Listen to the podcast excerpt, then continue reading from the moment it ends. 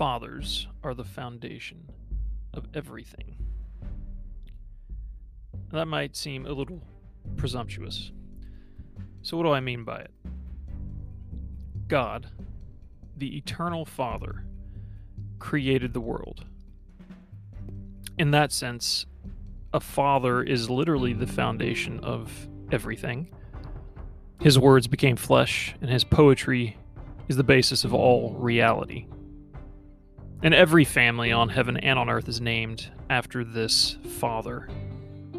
Ephesians 3 14 through 15. The Greek word for family even hints at this patria, where we get the word patriarch.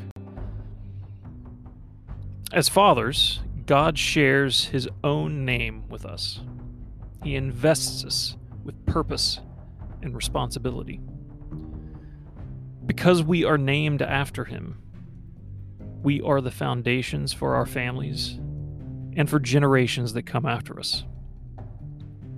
Even even if you don't believe in the God of the Bible, this is still how the world works, whether you like it or not. He's still God, whether you believe in him or not. And this is part of the DNA of humanity. Our families, in turn, are the building blocks of civilization, of life on this earth. A culture is only as strong as its fathers. This is a tremendous weight. Thankfully, he has given us big shoulders to carry this weight.